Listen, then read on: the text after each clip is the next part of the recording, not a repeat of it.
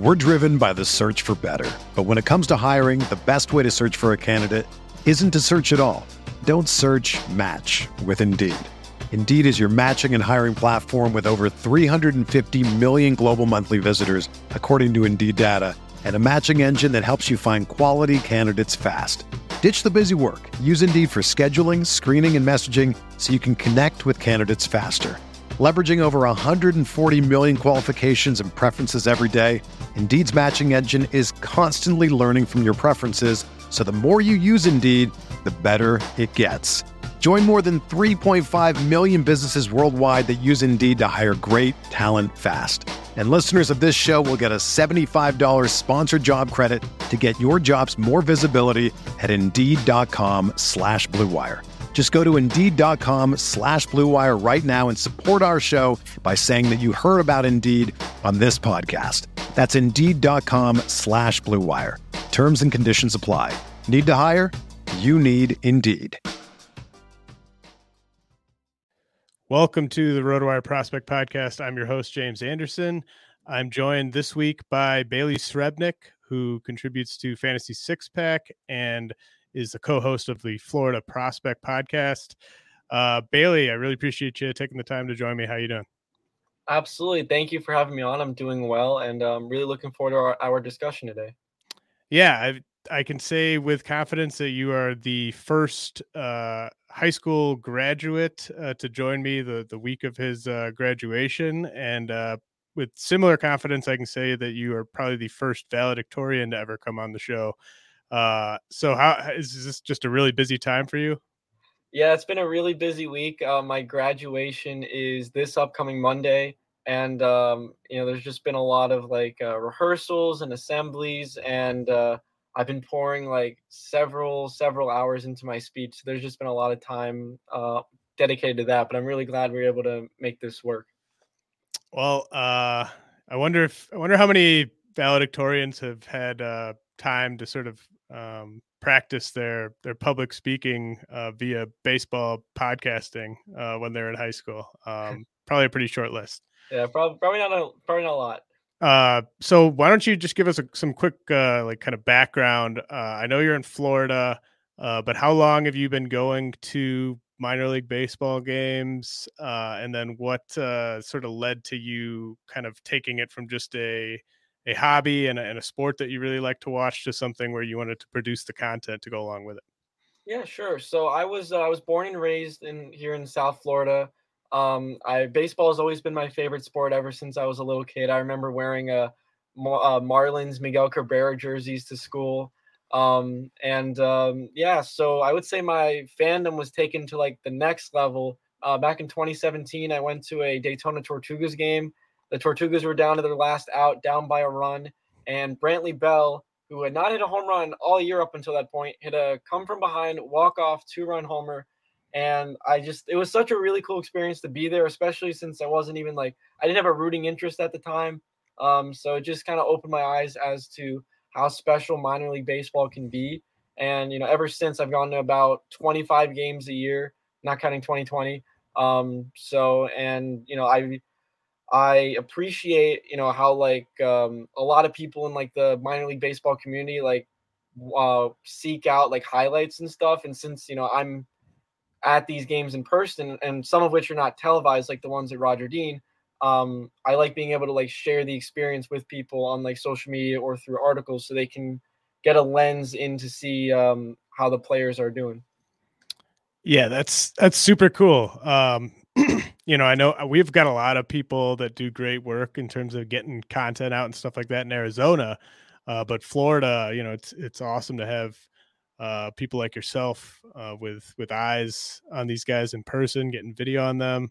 Uh, have you? Uh, so your your home park basically is Jupiter right now, right? Yes. And have you been to most of the parks in Florida, the minor league parks? I have been to all of them except uh, the Yankees, the recently renovated Blue Jays, and then the new one that the Braves just opened up. That one's only spring training anyway. And what's your favorite of the the minor league parks down there? I think I got to go with uh, the one in Daytona, Jackie Robinson Ballpark. Um, it's definitely not the flashiest or prettiest ballpark in the league, but um, there's just so much history there. You can like truly like feel it when you're there. Um, they have like a whole museum dedicated to Jackie since uh, he broke the uh, he originally broke the color barrier in Daytona at that very stadium. Um, it's over a century old, but they've done some renovations, so it's really nice. And um, there's really not a bad seat in the house. It's very like it's a smaller ballpark, so it's a nice like uh, inclusive vibe.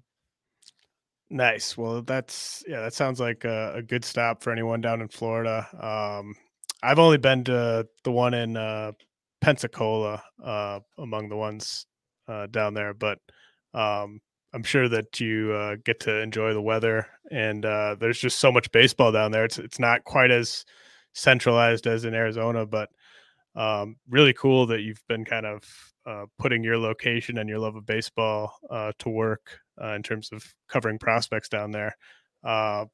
So let's let's just get into some of the guys that you've seen this year.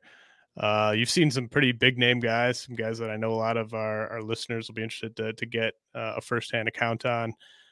we can start with your your home team, the the Jupiter uh, squad that's got uh, a bunch of very exciting young infielders on it. Uh, Kahlil Watson, I think, was a guy that I certainly thought was going to really break out this year and and sort of establish himself as uh, one of the best uh, young prospects in the minors. But he's really been uh, pretty cold lately, and the strikeouts have been a major issue. Uh, how many times have you seen Watson, and and what's been sort of your takeaways in terms of how his season has gone? Yeah, so it's definitely been a mixed bag so far. I've seen him twice, um, and similarly to you, I was really high on him this offseason. I had him ranked uh, second on my first year player draft list, so I thought he'd be, you know, I thought he'd really hit the ground running. But ever since he had that like that hot week where he had like multiple home runs, he's really just kind of been in a been in a slump.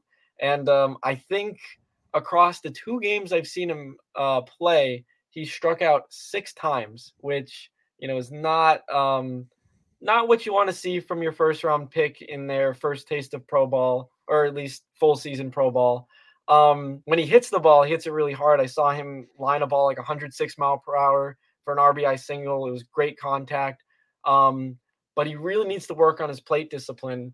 Um, there was a he was playing against Keyshawn Askew of the uh, the Mets the first time I saw him um, saw him play, and Askew has this uh, this slider that like really breaks away from the plate, like pretty much finishes in the other batter's box. Like when you're watching it, you're like, how could anyone even swing at that? And I, I he threw that pitch three times to Watson. It finished in the other batter's box three times, and Watson just swung at all three pitches. It wasn't even close. And you know, and I, I'm not, I haven't lost my faith with Watson at all. I think he's an incredibly talented player with, you know, definitely above average power. And I think he, he still has that superstar potential we thought he had coming into the season. But I think it's going to be a longer um, development process than we originally thought.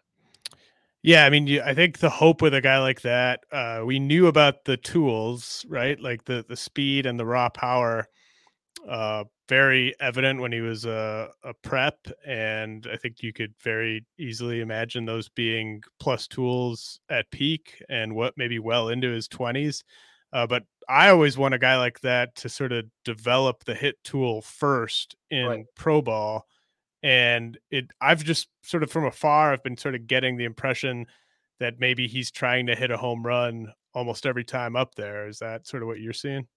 Yeah, it is. I would say that's pretty accurate. Um, just you know, he uh it's weird because I feel like the later he gets in the game, and this might just be anecdotal, but I think the later he gets in the game, the more patient he gets. Like maybe he realizes, okay, well, the first two times I came up, I was swinging at everything and it wasn't working.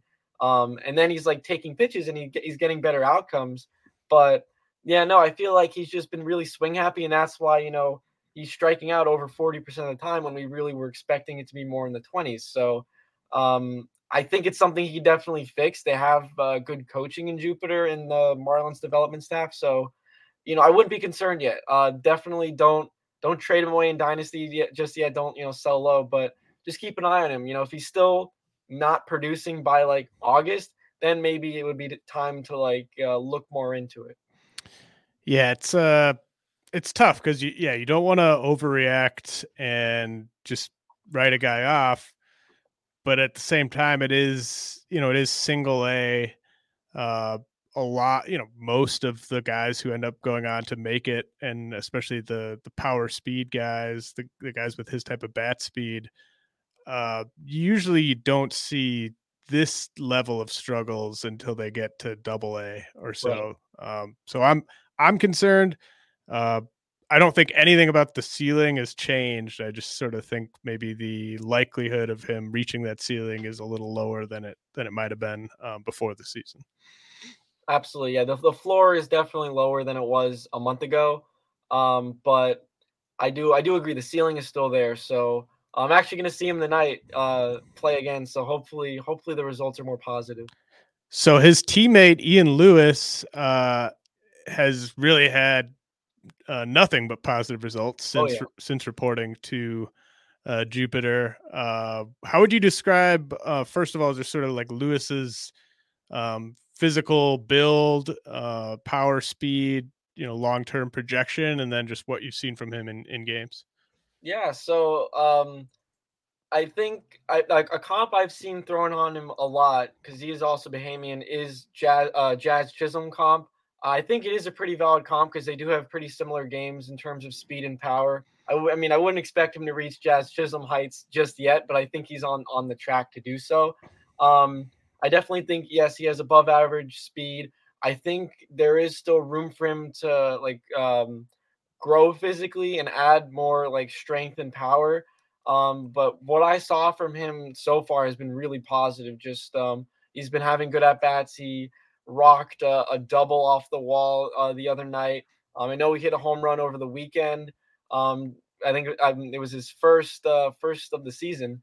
Um, yeah, I think his OPS is like over 900. He's just uh, he's you know I think he's everything we thought Kahlil Watson would be doing going into the season. And um, yeah, like the writing was on the wall. Like he was you know he was playing like this last season too. Uh, you know in rookie ball and um, everyone you know was waiting like are they going to call up lewis and you know they didn't but now that he's finally in full season ball he's really uh, he's getting on everyone's radar yeah they're basically the same age lewis and uh, watson and i think they're they're pretty close too right like aren't they yes. pretty good friends um, yes.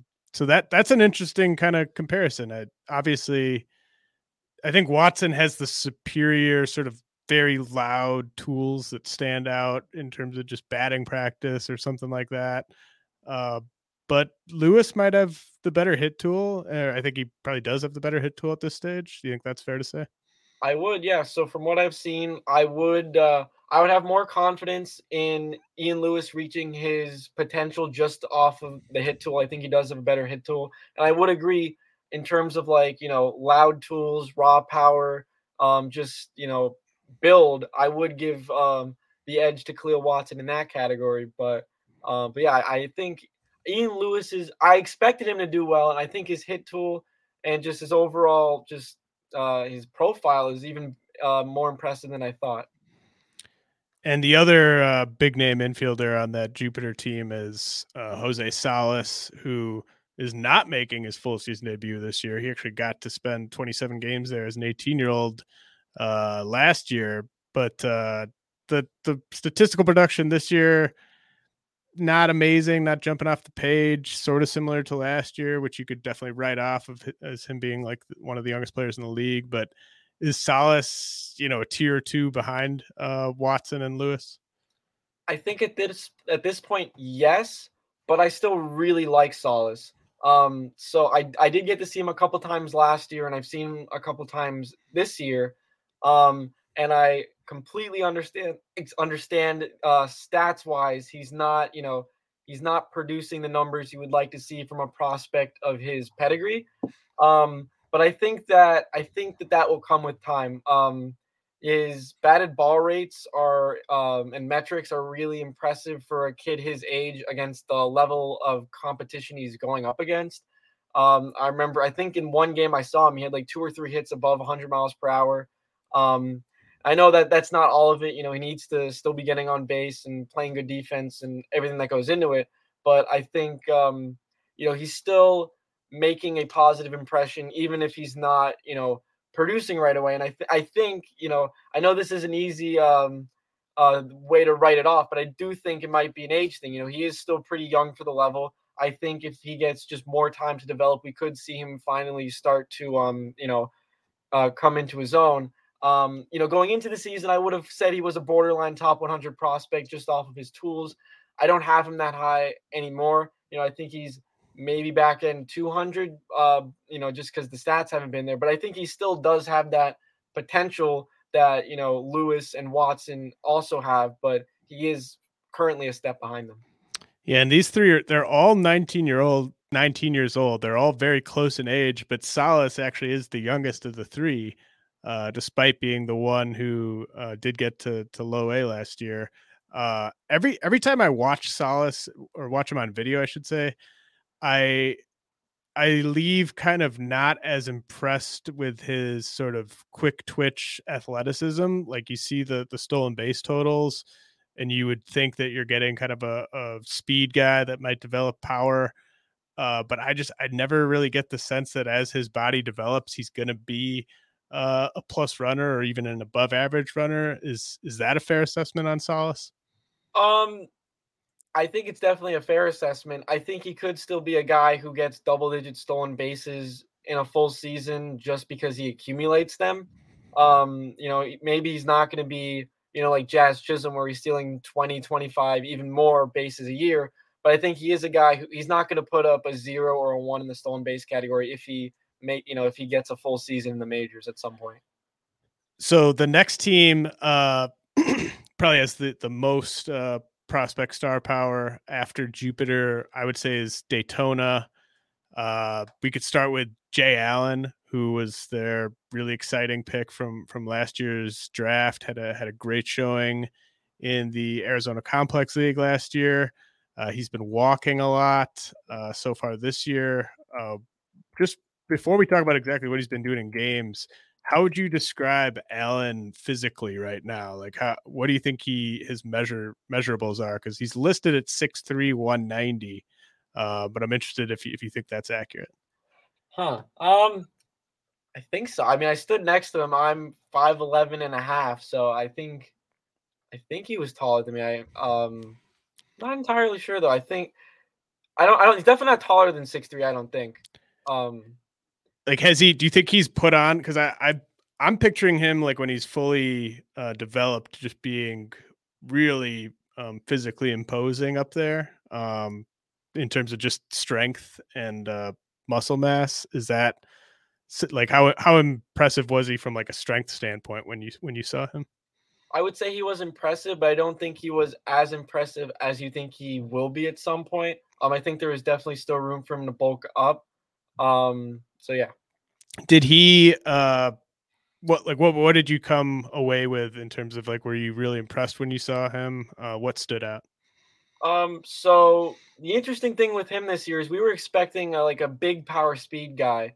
Um and he's had extra base hit power so far this year, but he hasn't really had like home run power yet. And I I get the Florida State League is known for, you know, suppressing hitters' power. Um, but he's still some, in spite of that, put up a really good season so far with his walk rate, his, you know, just pretty much everything else in his profile. Um, and I would say the most impressive thing so far that I've seen from him is his speed.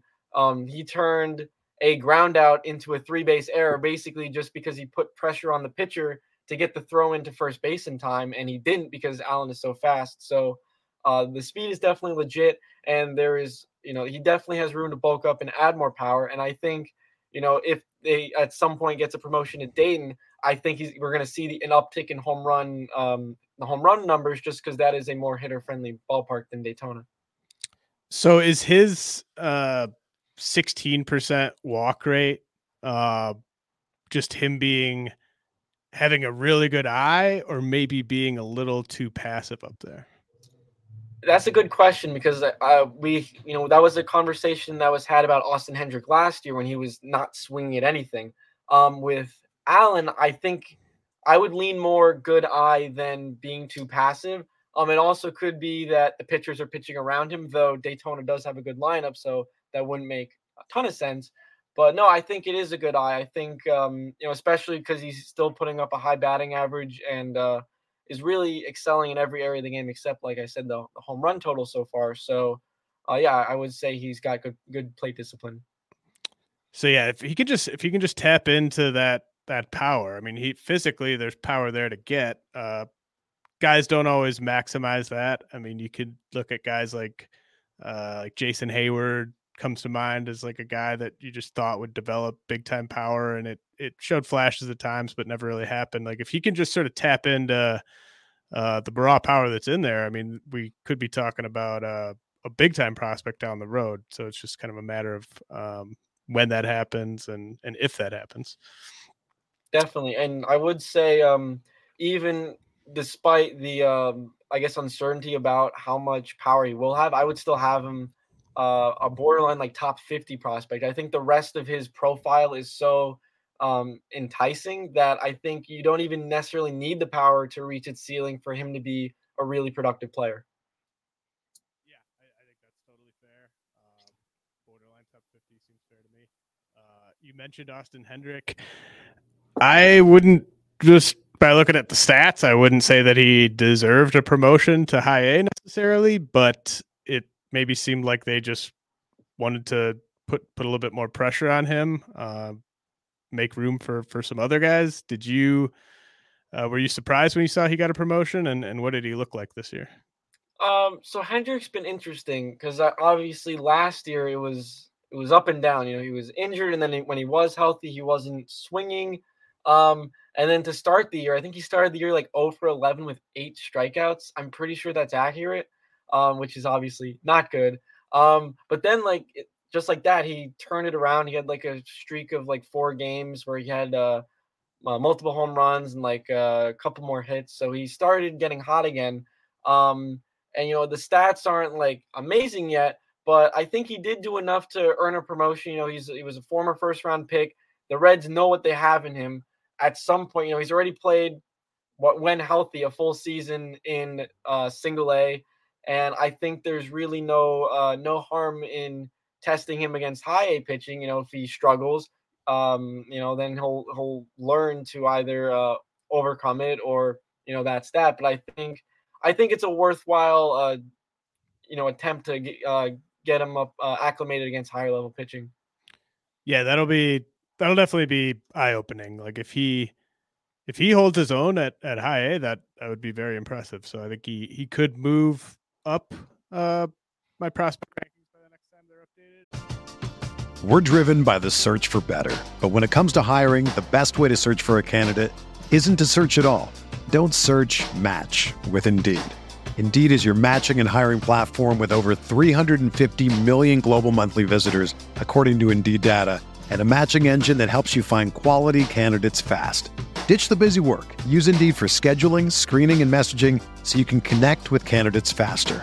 Leveraging over 140 million qualifications and preferences every day, Indeed's matching engine is constantly learning from your preferences, so the more you use Indeed, the better it gets. Join more than 3.5 million businesses worldwide that use Indeed to hire great talent fast. And listeners of this show will get a $75 sponsored job credit to get your jobs more visibility at Indeed.com slash BlueWire. Just go to Indeed.com slash BlueWire right now and support our show by saying that you heard about Indeed on this podcast. That's Indeed.com slash BlueWire. Terms and conditions apply.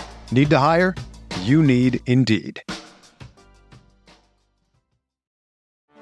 Get ready for the greatest roast of all time the Roast of Tom Brady, a Netflix live event happening May 5th. Hosted by Kevin Hart, the seven time world champion gets his cleats held to the fire by famous friends and frenemies on an unforgettable night where everything is fair game. Tune in on May 5th at 5 p.m. Pacific time for the Roast of Tom Brady, live only on Netflix.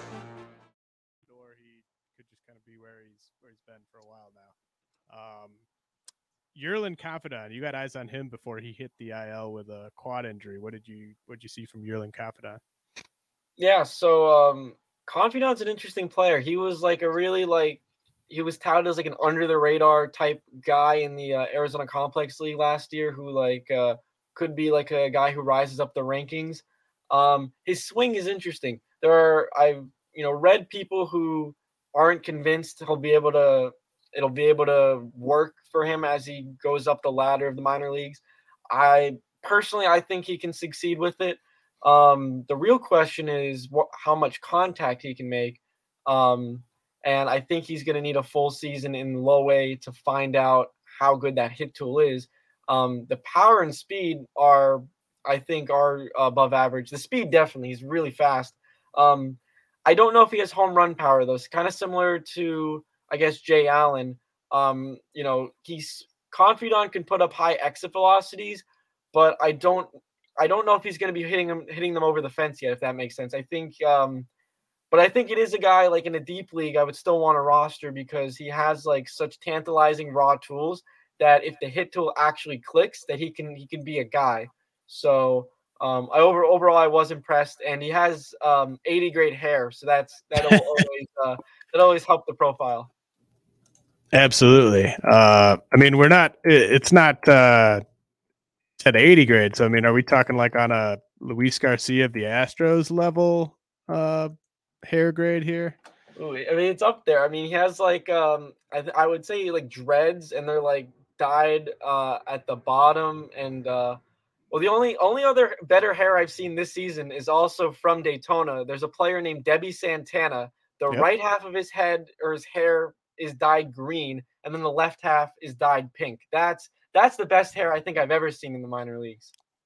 Yeah, that's uh that's awesome. It's like a yeah. it's like a watermelon uh, pretty much mix. Um so maybe the guy that uh, that you've seen who's maybe generated the most positive buzz this season is Alex Ramirez with the Mets, who like Salas was at uh, low A for a good chunk of last season as an 18 year old.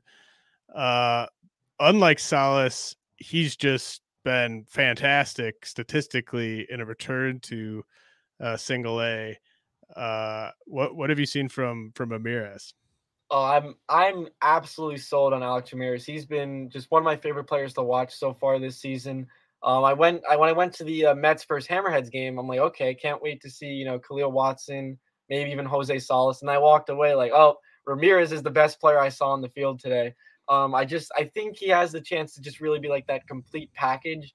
Um, I think his hit tool is uh, really good. Um, you know the uh, uh, it, I think the thing with him is like a lot of prospects we've been talking about today, and I think it's a it's a common thing in the Florida State League is you know does he have that home run power and, and you know will he? But he's had extra base power for sure. Like his slugging percentage is insane. It doesn't even need to go over the fence for him to to do damage. Um, and the funny thing is, I liked Alex Ramirez so much from my first um, viewing of seeing him play. I was like, I'm gonna make time in my schedule to go to a game again and see him play um, while he's in town before he gets promoted. And I did. He went 0 for 4 that night. And then I think every other game in that series, he had multiple hits. Like it was like oh, no. he knew I was there. But no, overall, this is just like um, he's. I, I'm just waiting for the day to see the tweet Alex Ramirez has been promoted from St. Lucie because I, I just I don't see him being here that much longer because he's just really nothing left to prove.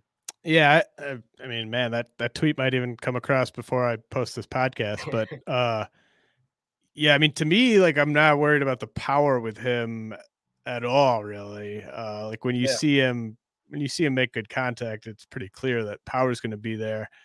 I wonder if I think the bat to ball is probably uh, quite good for a guy his age with his tools.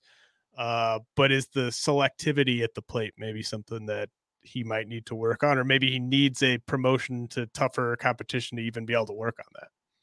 I would say, yeah, definitely the second thing. I think um, he's very capable of of um, pitch selection against the level of pitching he's facing now. Um, if you know the Mets promoted him to high A, it would be more of a challenge, and we'll see like you know truly how good his plate discipline is. But I came away really impressed with his hit tool. I think he, uh, yeah, I think he can really hold his own. And I mean, it's it's a really good sign when a guy, you know, hit uh, as young as he is, was up with the uh, the Mets towards the tail end of spring training. Like they were giving him reps with the major league team against major league pitchers. So you know that's um that shows how much faith the Mets have in him.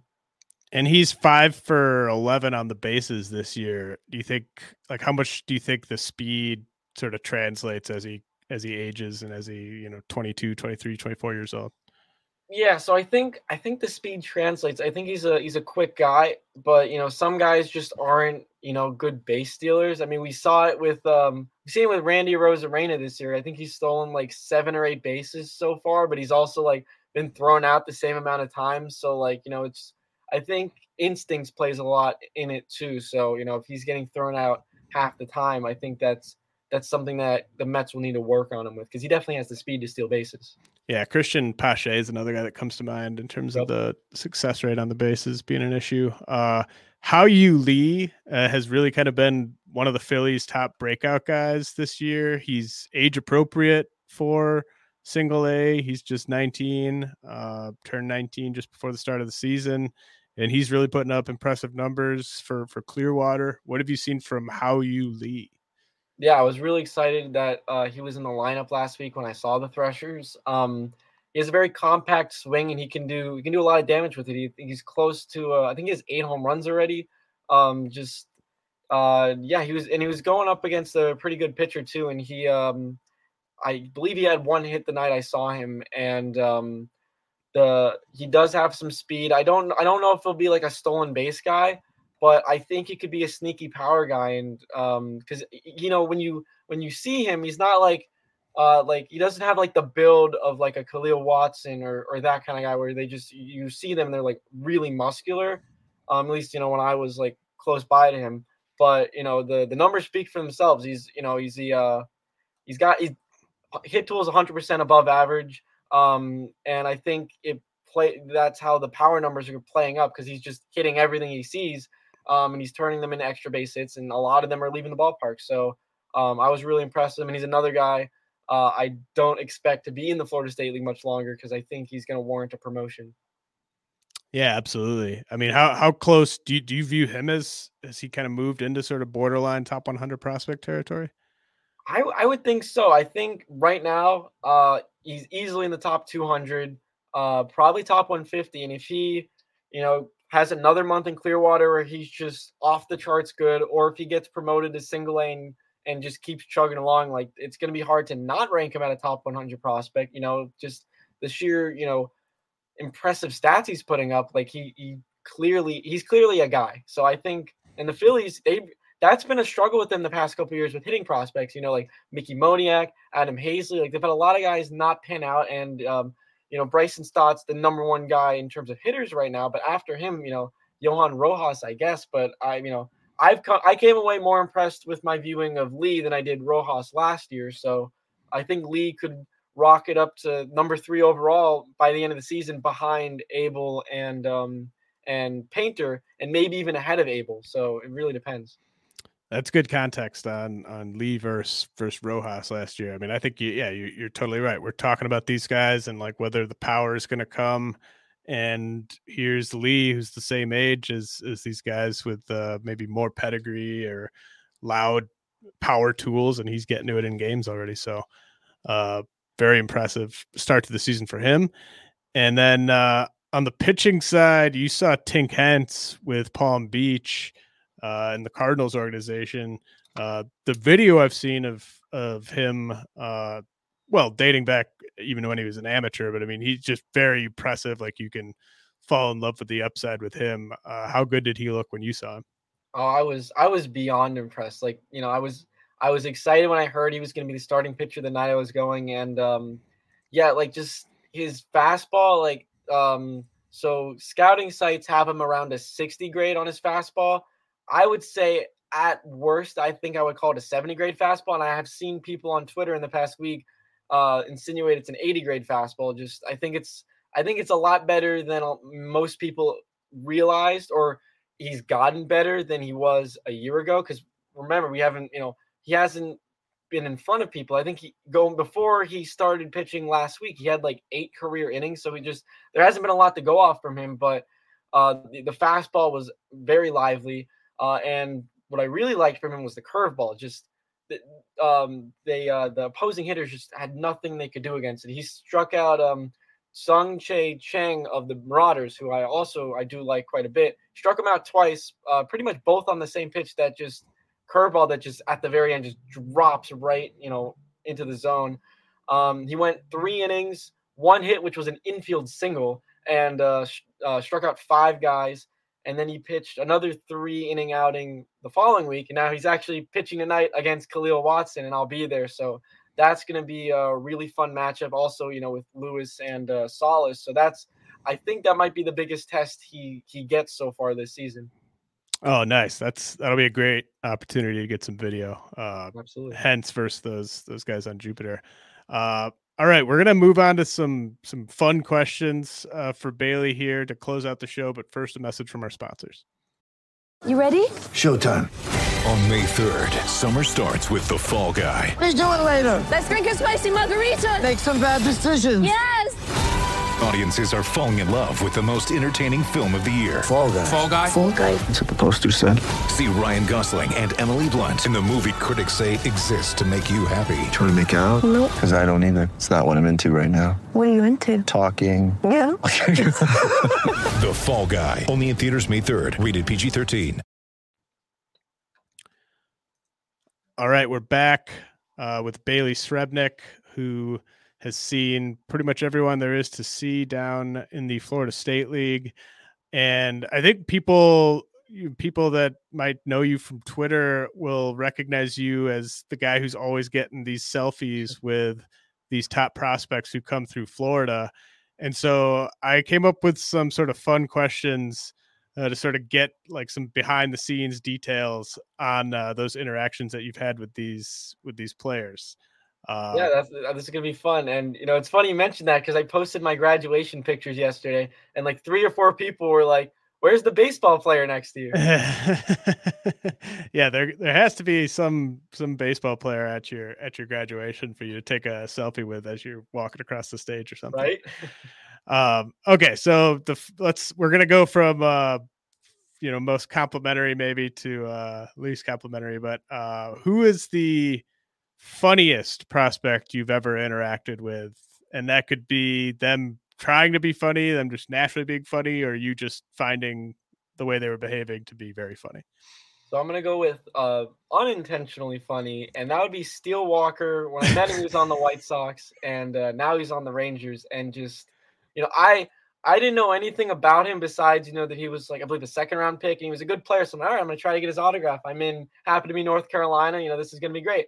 And he walks up and just like I was really taken aback, I guess, by like just the way he talked and like his voice. He's like very chill dude, but just um his like uh what's the word? Just like the way the way he talked. There's a word. Cadence, cadence. Yeah, his cadence. It was just like I totally caught me off guard, but it was and, but he was also like, you know, cracking jokes at the same time and just you know, I was not expecting it, but he was a very funny dude. So, um, you know, you you s- I s- asked you sent me that question uh, like yesterday. I was like, the first guy that came in immediately Steel Walker, like just really funny dude. That's that's great. Um, Steel Walker. Wow. Uh, first first Steel Walker mentioned on the pod this year. All right. Uh, who is the nicest prospect you've ever interacted with? I think I got to give you two for this just because I can't Sure. choose. But Totally. Um, I'm gonna go first off. Got to give a shout out to Pablo Lopez. Um, I met him in 2018 when he was on the Jacksonville Jumbo Shrimp before he was a big time, you know, one of the best pitchers in baseball this year. Um, and you know, um, I was like, you know, looking at like the top 30 list. I saw, okay, he's like ranked like 25. I'll get his autograph. I, you know, I'm not sure if I want a picture with him. You know, he's just not that big of a name, but you know, I'll get his autograph. So I call him over, and he was just like, "Hey, man, how's it going? How are you doing? You know, nice to meet you." Blah blah blah blah. And I'm like, just so taken back, like just you know, just such a friendly dude. And I was like, gotta get a picture with him. And uh, you know, every time I've interacted with him since, he's always remembered me. He's always, um, you know, just been really nice. Um, I once played. There's an app called Fight List. It's like uh, like a trivia app. He once played that with me. Um, so just just such a really cool dude. Um, and uh, Craig Mish, obviously, like you know, the Marlins reporter. I'm sure everyone listening knows him. Like he tweeted out something about like a month or so ago, where like most Marlins press people will agree that Pablo is like the nicest person to ever put on a Marlins uniform. So I'm just I'm glad that uh that people share the same opinion of him. And the other player I have to mention is uh Tyler Stephenson. He is my favorite baseball player of all time. If you go look at my Twitter, he's my profile picture. Um, I met him in 2018 as well, and uh, anytime we would go to a Daytona Tortugas game, he would always, you know, stop uh, pregame to have a chat with me and my dad. Just you know, just talk about how everything's going. And uh, you know, and when he got to Double A, we made sure to go see him in Jacksonville.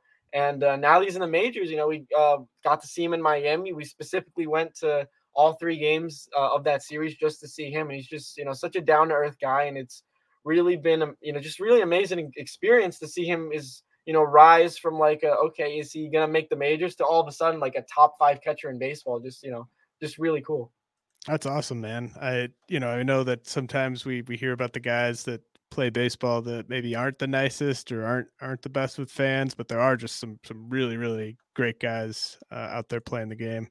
Um, so who is the most swaggy prospect you've ever interacted with? So I think I'm going to go with uh, Victor Mesa Jr. here, the younger brother oh, of uh. Victor Victor Mesa. Um, he's just he has such a cool vibe to him. Um, he always has like you know, or I guess had because he's no longer on the Hammerheads. He got prom- promoted to Beloit, but um, he always had like you know stuff on his helmet, or uh, just had you know like uh, really nice shoes or cleats or uh, like socks. So he always had a really cool vibe to him. He's he's just such a like a, a nice guy to talk to as well. Um, and not a prospect, or I didn't meet him when he was a prospect, but I've met him at least five times at this point. So I got to give a shout out to Jazz Chisholm, who is the swaggiest player I've ever met. Right. Um, just you know, plays the game with such passion, and um, you know, he, he he does it. You know, for the kids too. Like every game, he's always signing autographs. I I was at the perfect game tournament. You know, taking videos. Um, with like I was working uh, and, uh, like as a videographer, and he was just there, like just shaking people's hands because he was there to see like the players. But of course, he's like you know big time name in the community now, so like everyone was going up to him. He was just you know so chill about it. You know, had his really nice sunglasses on, so uh, big fan of those two Marlins, uh, Mesa Jr. and Chisholm. Yeah, Jazz probably the swaggiest player anyone's ever interacted with. Yeah, so, pretty much. Uh, who is the most chill prospect you've ever interacted with? Yeah, so this this is an interesting question. I would almost, you know, I don't want to double up on answers, but I think uh, I think you could also make the argument for Tyler Stephenson or Pablo Lopez here. Um, but I think I'll actually go with the name that I kind of doubt most people know at this point. I don't even know if he's on uh, a team anymore. But Juan Martinez, uh, former, I guess former, I don't think he's with the Reds anymore, but a former Reds pitching prospect. Uh, you could also uh, categorize him as nicest, but um, he he's just he's just such a good dude. So just chill. Um, you know, when we would go to games or really any Daytona Tortugas fans were there, he would always just say, you know, talk to fans, uh, you know, take his time. You know, I think he once offered a fan coffee um, you know, just such a cool guy and um, not a prospect, but I saw Richard Bleier on rehab uh, last week. Uh, he happened to have gone to the same college I'm starting at this fall, uh, FGCU. So he was, you know, sitting in the bullpen, and um, you know, I wanted to, you know, say hi to him. So between innings, I went over and said hi to him, and I'm expecting like, okay, the game's starting back up. He's gonna go sit down. No, he just kept talking to me during the game, just so um, you know, not, not a prospect, but also a really chill dude, Richard Bleier. You know, shout out to him. Okay, uh, who's a person who took a selfie with you, but who most seemed like he really didn't want to? So you know, when you when this question was presented to me, I'm like, okay, there's probably gonna be somebody who like uh, I can point to. But honestly, I was like going through my pictures. I'm like, no, I mean, I don't. I don't know if there's a one guy, but you know, there's two who I was like, okay, maybe these two. So I would go with Carter Kieboom and it was not because he's like rude or whatever. It was just it was at national spring training. There were a lot of people there wearing for Turner, Soto, Scherzer, etc. So you know, I see Kieboom come out at the time. He was like you know like a top ten prospect in baseball. I'm like, oh my god, I need a picture with Carter Kieboom. So he came over. He didn't, you know, he didn't seem very enthused about the picture, um, but you know, he did it. And then an interesting one, in my opinion, is Christian Pache. Um, because you know, if you look at his Twitter now, he's like just super friendly guy. He's always like doing stuff for you know kids, giving them bats, meeting them. It's you know really awesome to see you know how he's growing the game. Um, I met him at an 11 a.m. Sunday game um, in the Florida Heat. I don't think anyone wanted to be there. Um, you know, he didn't want to stop and sign before stretch, which is you know it's cool. And then he did come over. He wasn't very talkative, and I get you know he's a lot younger. I guess you know almost four years ago now than he is you know today. Um, but he did take the picture of me. You know, gave a really nice smile, but it just you know at the time, you know, I would have told you like, yeah, you know, he was pretty nice. You know, he took a picture, gave me a nice smile, but you know, it didn't seem like he was like that happy to be signing autographs and being there. But I was clearly wrong because he's you know turned turned out to be like a really nice uh, nice player. Yeah, we all we all have our good days and bad days, and uh, I definitely th- I think the trade might have um, you know maybe lit a fire under him almost to sort of kind of soak everything in a bit more and appreciate sure. uh, sort of what you have. Uh, and then if you have a different answer to this next question um, from that last one, who's the rudest prospect you've ever interacted with?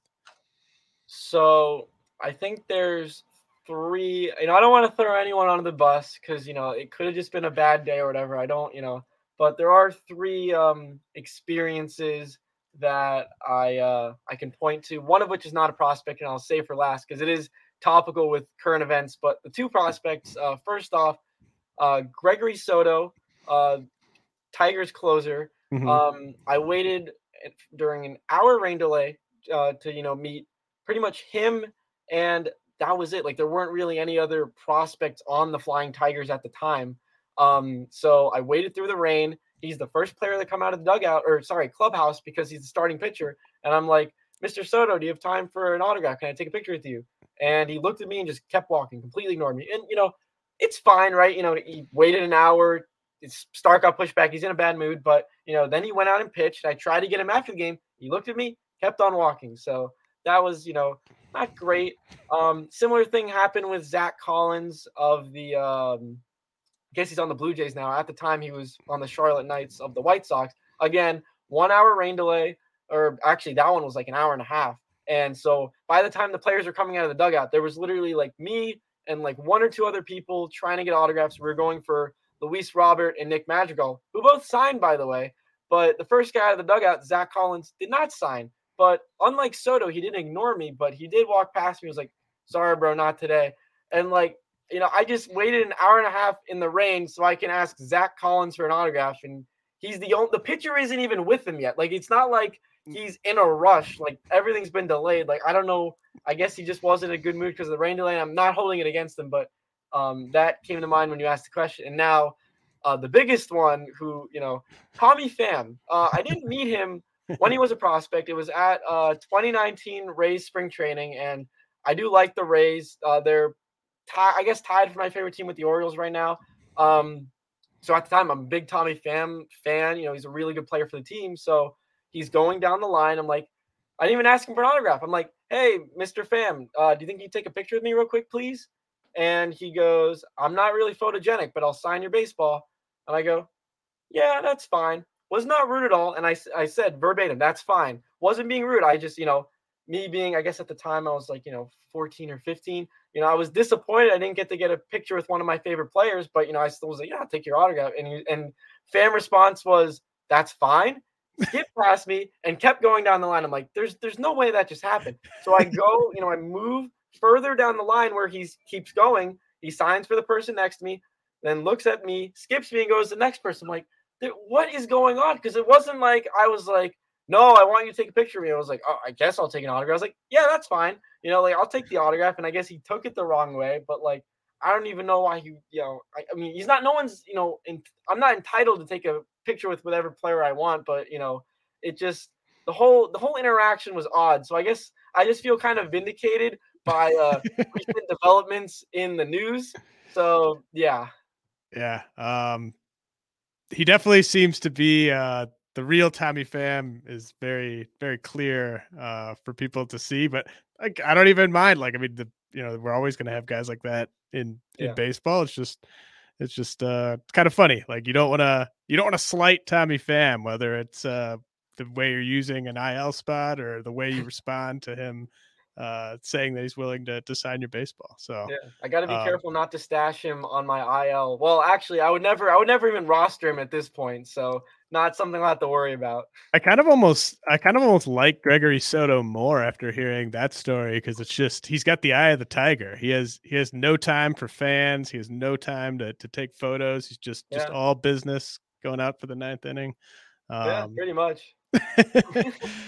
All right. Uh, this was really fun. Um, Bailey, why don't you uh, let people know where they can follow your work and we'll let you get to practicing that uh, valedictorian speech. Yeah, thank you. So yeah, thanks again just for having me on. I really enjoyed this discussion. And um, yeah, so for where you can find me, you can find me on Twitter um, at XWO Bailey. So like the baseball stat xwOBA, and then my name. Um, and you can find me on the uh, Florida Prospect Report. Me and my co-host Eric, you'll you probably know him as Eric underscore Birdland on Twitter. Uh, we do semi-weekly episodes about um, you know just what we see down here in the Florida State League and uh, as well as the Florida Complex League, which I think is called Gulf Coast League again. They're always changing the names, but yeah. So uh, yeah, just you know follow me on Twitter, and you know you'll see all the uh, highlights from games I go to. Awesome. Yeah, definitely recommend following Bailey on Twitter. And uh, really appreciate you taking the time, man. I've been a big fan of of what you're putting out there. So uh, hope hope you keep it up at at Florida Gulf Coast University um, if you have time. But I wouldn't be surprised if uh, you have less time on your hands than you think you will. But um, really appreciate it, man. Uh, good luck with everything uh, this upcoming week. Thank you so much. I really appreciate it.